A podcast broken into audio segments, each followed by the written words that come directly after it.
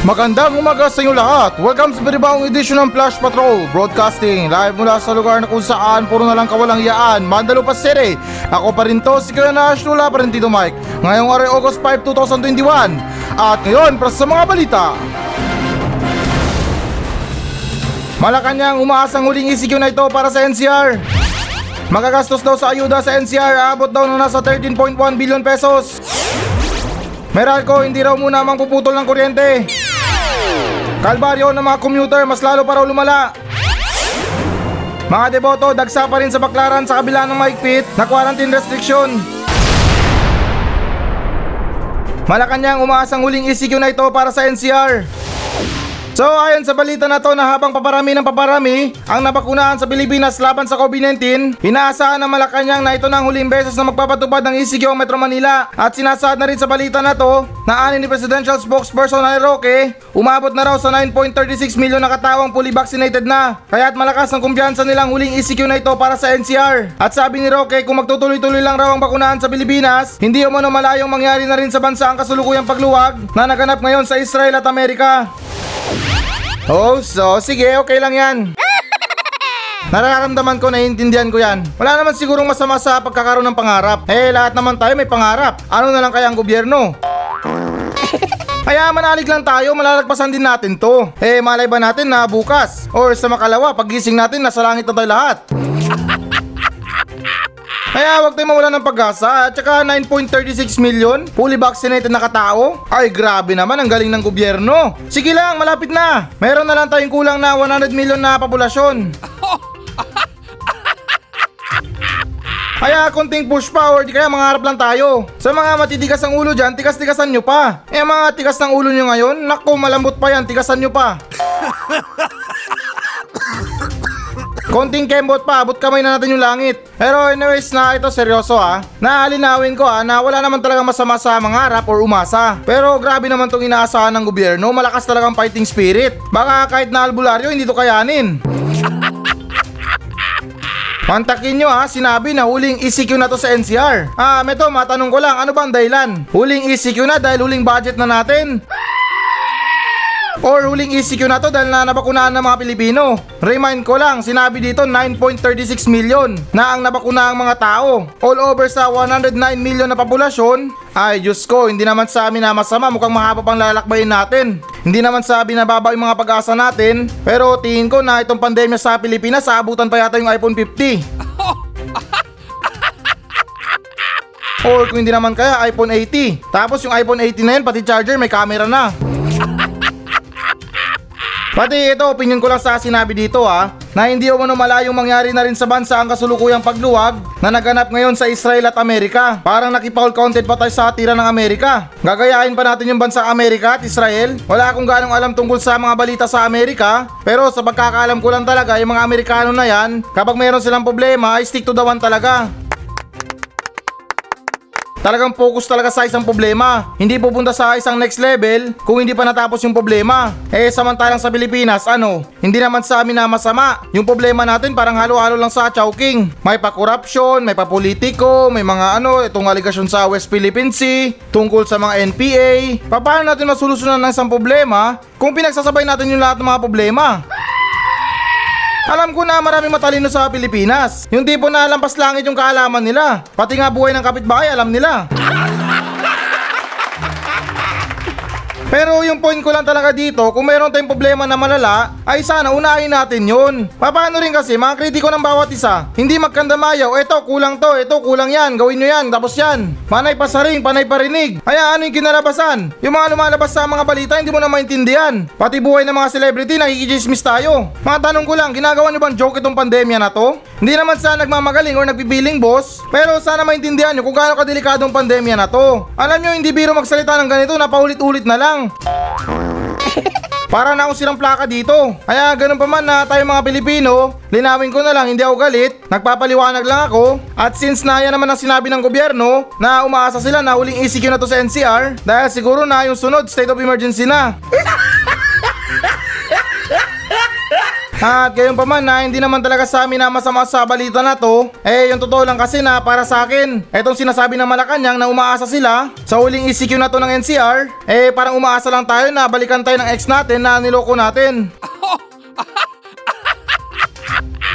Or hindi naman kaya parang sumakay tayo ng jeep sa umaga tapos yung pinambayad natin 1,000 na umaasa tayo na mayroong panukli yung driver. Pero linawin ko lang ha, pasensya na sa mga sinasabi ko dahil ako na napupundi na talaga ako sa nangyayari. Hindi naman talaga sa nagmamagaling pero parang sa ginagawa ng gobyerno, parang pinagmamastan lang nila yung gulong na plat at umaasa na magkahangin ulit yun. Eh yung point ko lang naman doon, ba't hindi kaya sila kumilos nang mayroon silang magawa? Para silang albularyo na puro asa na lang at dasal. Sunod naman tayo na balita.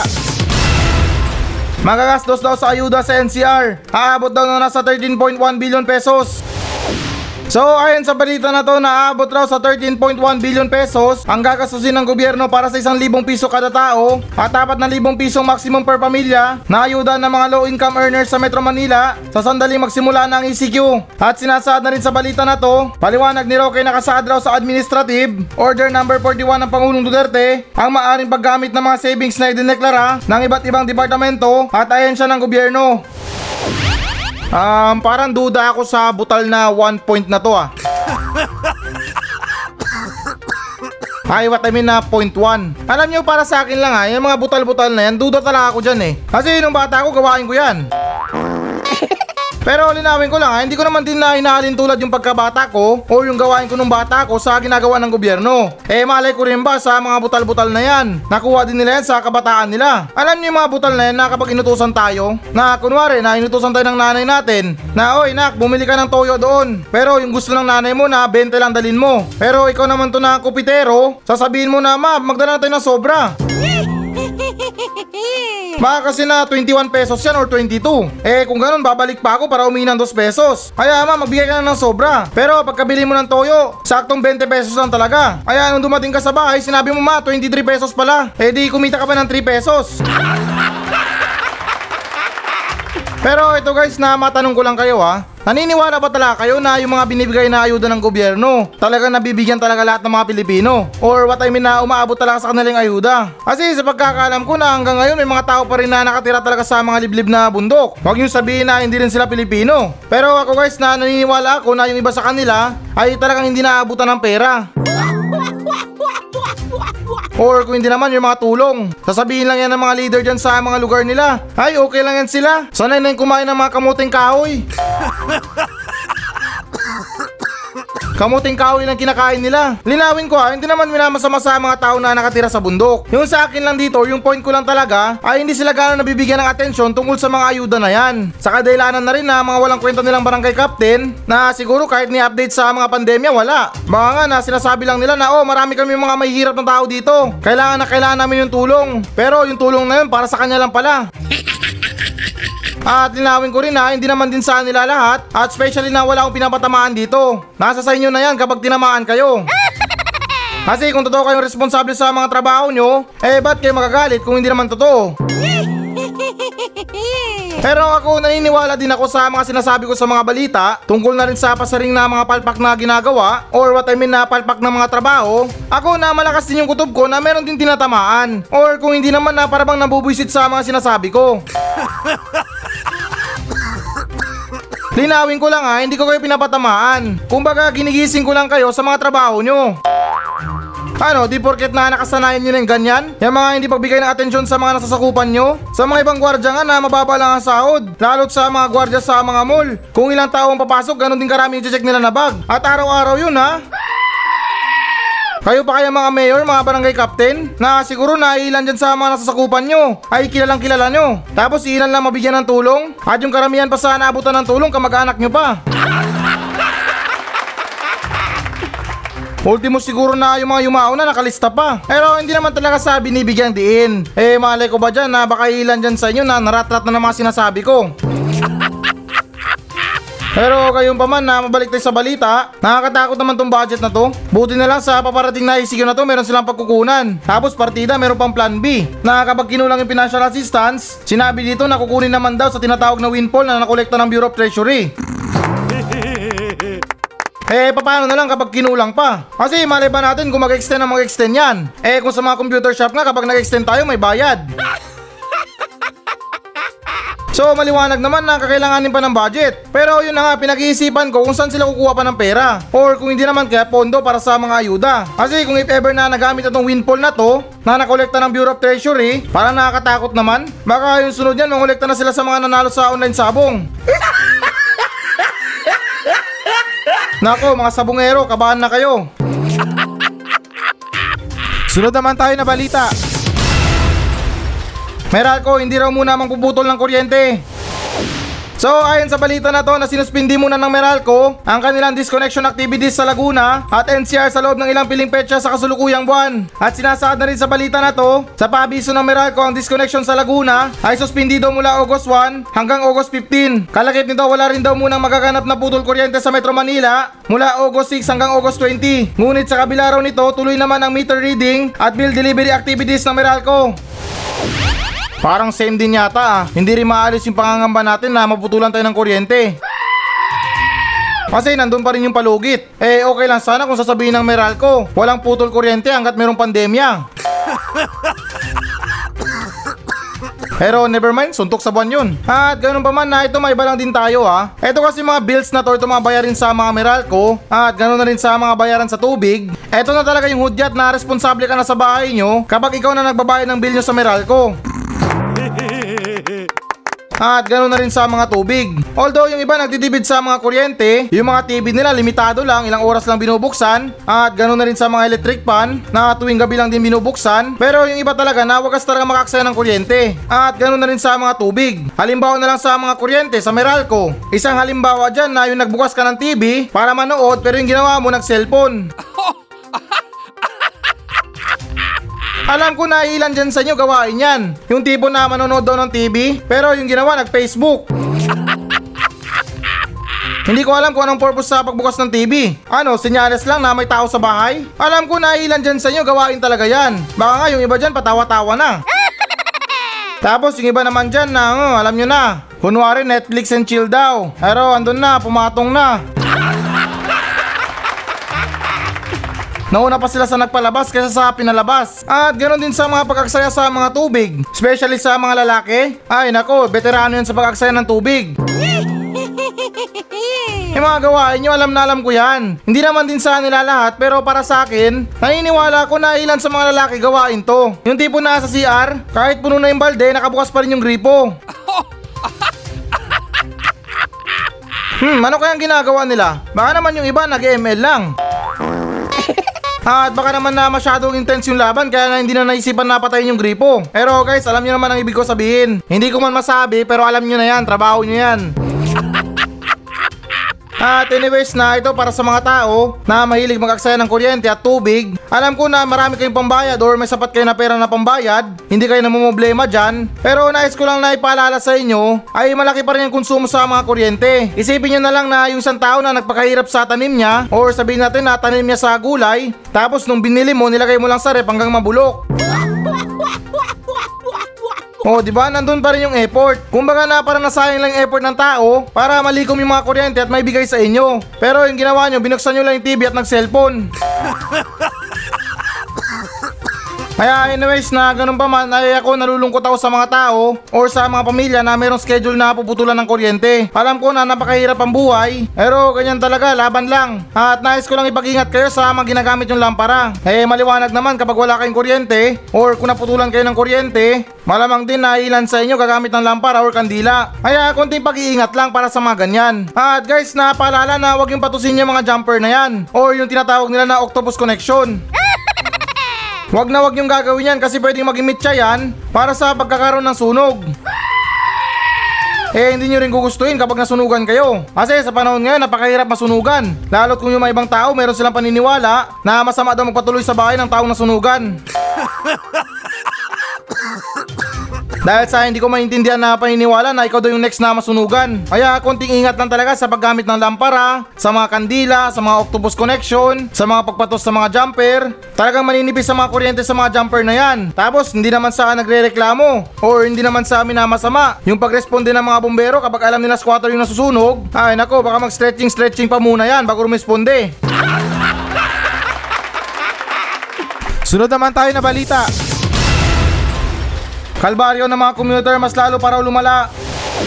So ayon sa balita na to na mas lumala raw ang kondisyon ng trapiko at public transportation sa bansa na nagpapasakit sa mga mamayan bawat araw. At sinasaad na rin sa balita na to, may mga nadidisgrasya pa sa pagsakay sa lumang jeep o ang iba naman ay nasasaktan dahil sa walang pagpapahalagang pagmamaneo ng mga jeepney drivers sa mga commuters. At kalakip dito kapag magrereklamo daw ang mga commuter, sa halip na sila'y pakinggan, sinasagot lang raw sila ng gobyerno na nagpapabilis na di umano ang paglalakbay dahil sa mga busway na tinalaga ng DOTR at dahil na rin umano sa pagbilis ng daloy ng trapiko. Anong connect sa nirereklamo ng mga commuters sa sinabi ng gobyerno? Eh ako minsan relate ako sa mga ganyan Na kung saan na ito hindi naman sa amin na masama sa mga tsuper natin ha Kung makapagmaneho din kala mo mauubusan ng pasahero. Yung tipo na sobrang bilis na magpatakbo Kulang na lang sabihan mo na manong kung gusto mo mauna mauna ka na. Marami pang pangarap sa buhay. May mga driver din na mabilis pero maingat Pero iba pa rin yung driver na mabilis pero hindi nag-iingat yung tipo na para manghagip ng mga motorista, sa mga ganyan driver, ang sarap talaga sabihan na manong, brand new ang jeep mo, brand new, makapit talaga ang preno. At yung tungkol naman sa mga jeep nila, naiintindihan ko naman. Alam ko na wala silang sapat na pera para pampaayos o hindi naman na pampaganda ng mga jeep nila. Pero sana man lang na nami-maintain nila yung pinaka-importante sa jeep. Or kung hindi naman kaya mga bus nila. Yung mga importante dyan, yung gulong, yung preno, yung manobela, pero kapag usaping driver na yan ay wala nang problema dyan. Always na naka-maintain yung mga kondisyon nila. Baka nga yung iba bago mamasada naka-charge.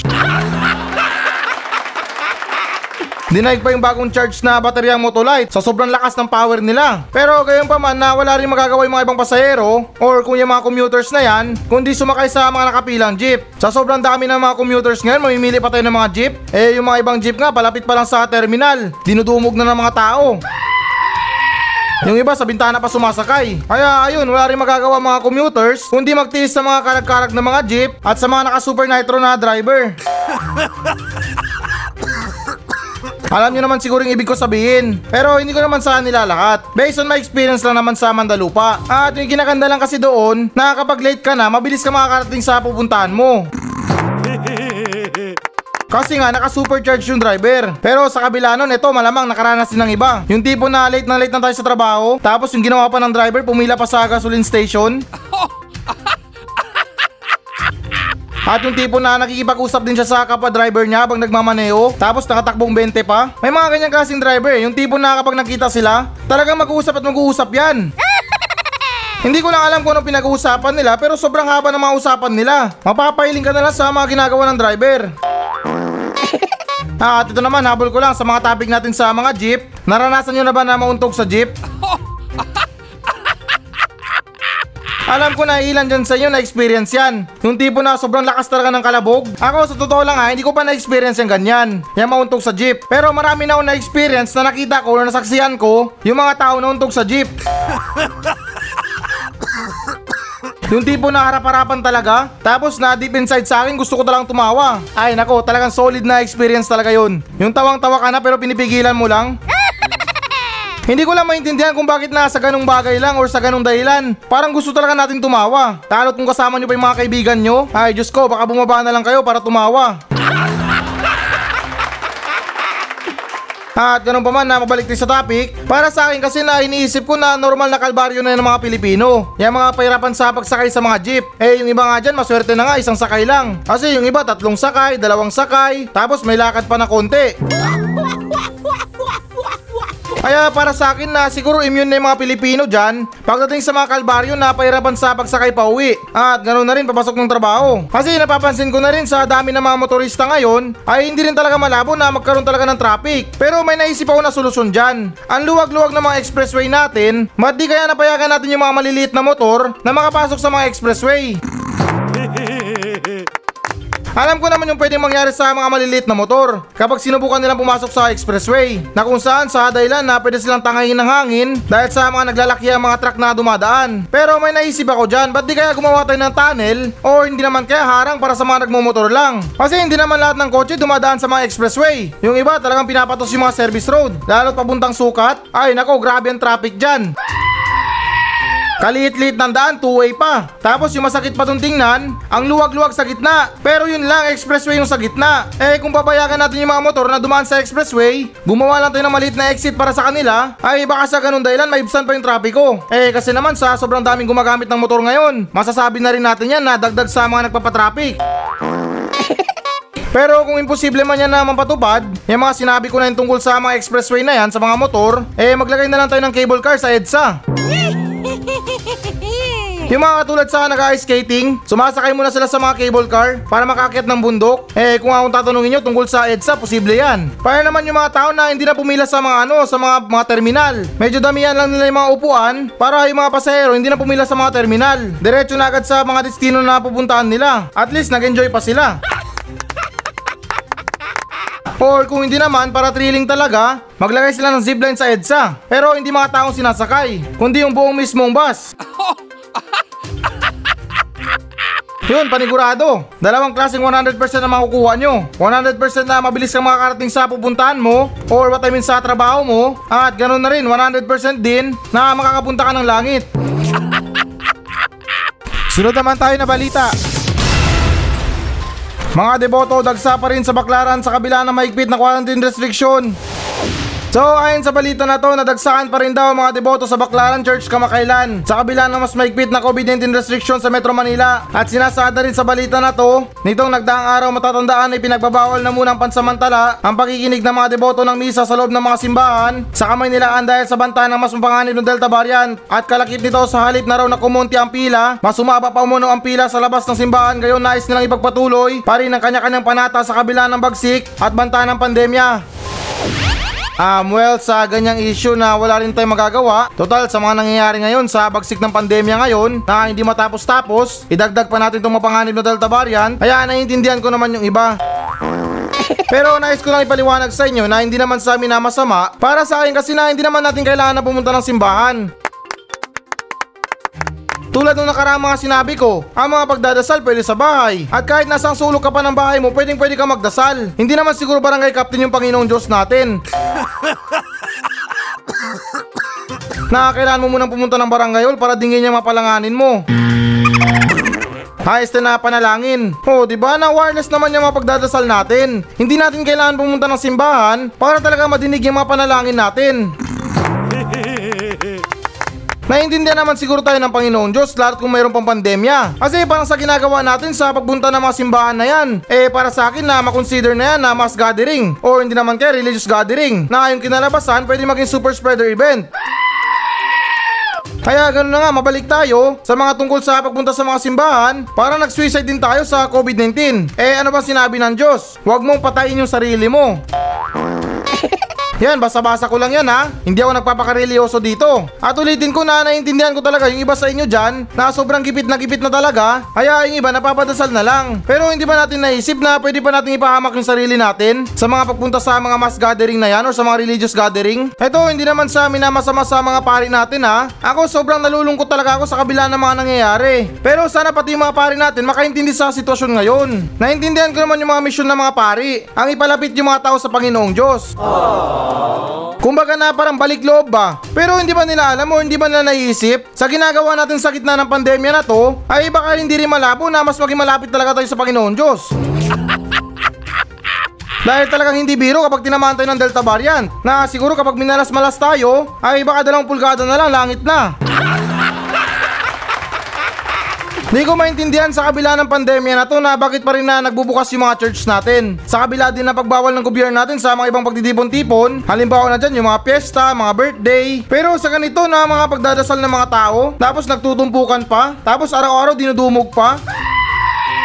Ito hindi naman talaga sa amin na masama ah. Naintindihan ko yung mga pagdadasal ng mga tao. Pero ulitin ko na sana man lang maintindihan ng mga pari natin yung sitwasyon ng Pilipinas ngayon. Pabalik-balik na lang tayo sa pandemya, pabalik-balik na lang tayo sa mga buisit na restriction, ay yung iba panay punta pa rin sa mga religious gathering. Medyo nakakaramdam din naman ako ng pagka-unfair dito. Lalo't sa mga tao na nagbe-birthday, na yung iba gusto talaga mag-celebrate, pero nang dahil sa mga restriction ay sumusunod sila. Yan, isang beses lang sa isang taon ha. Samantalang sa pagdadasal, pwede naman natin gawin sa bahay yan. Pero hindi ko maintindihan kung bakit na hanggang ngayon inaalaw pa rin ng gobyerno na yung iba pumunta sa mga simbahan. Linawin ko lang talaga ha, wala akong minamasama sa pagdadasal ng mga tao. Alam ko, naiintindihan ko na deboto kayo, malakas yung pananampalataya nyo. Gusto nyo na always kayo na malapit sa Panginoong Diyos. Pero paano natin mariresolve ang pandemya na to kung tayo mismo hindi tayo sumusunod sa mga batas? Or kung hindi naman sa ikakabuti sa atin. Eh, ika nga din sa mga kasabihan na sa tao ang gawa, nasa Diyos ang awa. Ay, este na baliktad. Nasa Diyos ang awa, nasa tao ang gawa. Kaya kung susunod man tayo sa mga restriction, sa mga pinagbabawal na yan, ay malaki din ang chance na maawa sa atin ng Panginoong Diyos. Kaya yung para sa akin lang na huwag tayo puro dasal, kumilos din tayo, mag-cooperate tayo. Huwag tayong basta na parang gobyerno, na punong-puno ng asa. So, ito na pinakahihintay nyo guys. Magbabasa na tayo ng audience mail. Mula sa mga nagmensahe sa atin sa Facebook page ng Flash Patrol At bago pa man ang lahat na gusto ko lang ulit magpasalamat Sa mga supporters ko na walang sawang sumusuporta Maraming maraming salamat sa inyo. Sana pagbalahin kayo ng Diyos At may layo kayo sa banta ng Delta Variant. At para naman sa hindi pa nakakabasa ng kwento ko Yung totoong kwento ko tungkol sa Flash Patrol Ay pwedeng pwedeng yung basahin yan sa Facebook page ng Flash Patrol. Kaya ano pang hinihintay nyo nandun lang yung nakapaskil. Sa mga interesado basahin nyo yung talambuhay ko Nang malaman nyo kung paano ko nagsimula para naman na kahit paano na ma-inspire ko kayo. At ngayon basahin natin yung unang nagmensahe sa atin ay nagmula muli kay Jonel. Hindi Alagon kundi Donato. Jonel Donato ng Bigan Ilocos Sur. Sinabi niya pa shoutout po sa dogos namin na sina Chichi at Hinata. Pero anyways na parin Junel matanong ko lang ha? Since na wala akong hilig sa mga aso Pero nagkikare pa rin ako sa kanila Pero ito gusto ko lang matanong kung bakit na Chichi ang pinangalan. Alam ko na wala akong pakialam sa ibinigay yung pangalan Pero ako na alam nyo naman na matanong akong tao Eh ayoko naman to na ilagay sa ibang kahulugan. Kaya parin Junel na wag mo naman sana masamain na gusto ko lang tanungin Kung bakit na Chichi ang ipinangalan. Ano bang lahi niyan Chicheria? Pero ganun pa man na ito may iba rin tayo ha. Since naman na pinag-uusapan natin yung mga pangalan sa mga aso, alam ko na karamihan sa mga iba na pinapangalan nila sa mga hilig ng mga aso. Or kung hindi naman na yung iba kung may hawig yung aso, doon nila pinapangalan. At yung iba naman kung saan nila nahanap, doon rin nila pinapangalan. Halimbawa na rin sa mga katulad ng aso, na kung saan na meron nagbibigay na pangalan Milo. Eh alam naman natin kung saan nagmula yung Milo na yan. Sa palabas na damas yan. Kaya minsan natutuwa ako sa mga ibang Pilipino na yung iba talagang unique talaga yung mga pangalan na ibinibigay nila sa mga aso nila. Pero meron naman mga ibang Pilipino na yung common nang binibigay. Nakabase na lang sila sa kulay. Na kung kulay brown, brownie. Kung kulay black, blacky. Tapos kung puti naman, whitey. At yung kulay tiger, tiger naman. Tapos yung iba, leopard. Pero sa mga ganyang klaseng pangalan, ay yan ay tinatawag natin na old school. Kasi sa mga panahon ngayon, yung mga binibigay natin na pangalan sa mga aso natin, halos magkalintulad na ng pangalan ng tao. Na meron nagpapangalan Mark, or hindi naman kaya Justin. Kaya parang medyo awkward kapag dinala mo yung aso mo sa mga parke. Na kapag tumawag ka ng pangalan na Justin, dalawang lilingon. Isang tao, isang aso. Kaya gayon pa man na ulitin ko na malaking shoutout sa mga alaga mong dogos, sa mga lovely mo na papi, na si Chichi at Hinata, at sana alagaan mo yun na mabuti ha. Kasi tulad ng sinabi ko kahapon, ang aso ibang klase magmahal. Mas sobrang mas mahal ka pa nila kaysa sa mga buhay nila. Kaya muli na maraming salamat sa pagmensahe sa akin parang Junel Donato. At yung sunod naman sa nagmensahe sa atin ay nagmula kay Ralph Salazar Eugenio from Ilocos Sur.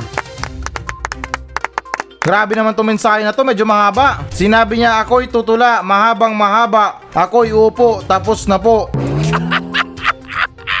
Hindi, joke lang na ito yung sinabi niya. Pa-shoutout Lodi. Tapos hindi pa nakontento. Pa-shoutout ulit Lodi, DJ Nash. Stay safe always. Oh, malaking shoutout sa'yo, Rob Salazar Eugenio. At sana magandang umaga mo sa lahat. Sana makapanghikayat ka pa rin dyan ng mga audience natin na magmensahe sa akin sa Flash Patrol. At para naman sa mga tao dyan na nagtataka kung bakit na paulit-ulit na lang yung mga mensahe na binabasa ko or what I mean na mga mensahe ng mga tao na binabasa ko, eh kasi naman na mas priority ko sila kaysa sa mga bashers ko. Marami nagme-mensahe sa akin ng mga bashers, pero pili lang yung mga binabasa ko. Yung something na interesado ba? Kasi yung iba nonsense naman, puro negative naman. Ang ganda-ganda ng mga umaga natin tapos sisirain nila. Kaya minsan na mas gugustuhin ko pa nabasahin yung mga paulit-ulit na nagme-mensahe sa akin kaysa naman nabasahin ko yung mga mensahe ng mga bashers ko. Oo, nagbabasa ako ng mga mensahe ng mga bashers ko. Pero hindi naman talaga ano. Pati anong mapapala ko sa kanila. Eh kung papatulan ko sila, parang sinabi ko na rin na kalibel ko sila. Oo, sabihin natin na gwardya lang ako. Pero iba yung pakiramdam ko ngayon. Parang nararamdaman ko kasi na dumadaloy sa akin yung dugo ni Tito Mike. At sa mga hindi pala nakakilala kay Tito Mike, siya talaga yung kataas-taasan talaga at nire-respeto sa radio station na to. At since na wala naman siya dito, eh ako muna yung Tito Mike. Kaya hindi ako nagpapadala sa mga bashers ko. At sana ganoon din kayo kung meron kayong mga bashers sa mga buhay nyo. Um, gusto ko lang ipaalala sa inyo na huwag nyo silang patulan. Kasi kapag pinatulan nyo yun sila, parang sinabi nyo na rin na magka-level kayong dalawa. Parang karera lang yan sa mga motor. Na papayag ba yung 125cc na lalaban sa 150? Oo, di ba na yan 125 lang. Pero inaayawan yung 150. Kasi nga alam nila na hindi sila magka-level. Kaya gayon na nga na sana maintindihan nyo rin na kung bakit napaulit-ulit na lang yung binabasa ko mga mensahe ng audience. At muli na maraming maraming salamat sa pagmensahe sa akin paring Ralph ha. Maiksi man yung mensahe mo sa akin. Pero sobrang na-appreciate ko yung pagsabi mo sa akin na stay safe always. Pero minsan nahabaan mo rin yung mga mensahe mo sa akin. Alam ko na may mga problema ka dyan, eh wag ka mahiya, wala naman ang bayad eh. Hindi naman ako naniningil sa mga advice ko. Maniwala kayo na libre lang to, wala tong halong Gcash. Kaya next time sa mga nagme-mensahe sa akin, batikan man yan or baguhan, ay isa naman lang na medyo haba-habaan nyo. Yung katulad sa haba ng imbutido nyo.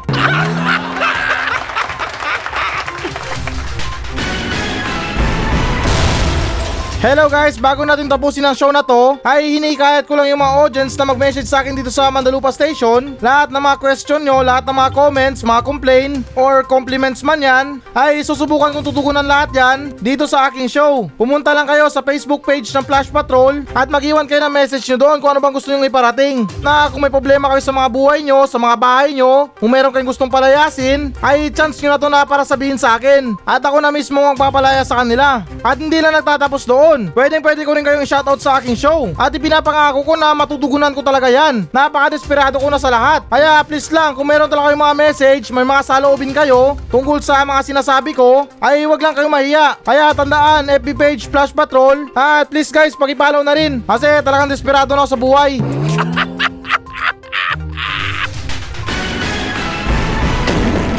So yan muna mga balita ng Flash Patrol sa araw na to. Maraming salamat sa pakikinig. Ako pa rin to, si Kuya Nash. At maraming salamat ulit. Wala pa rin si Tito Mike. Masayang masaya ako. At goodbye!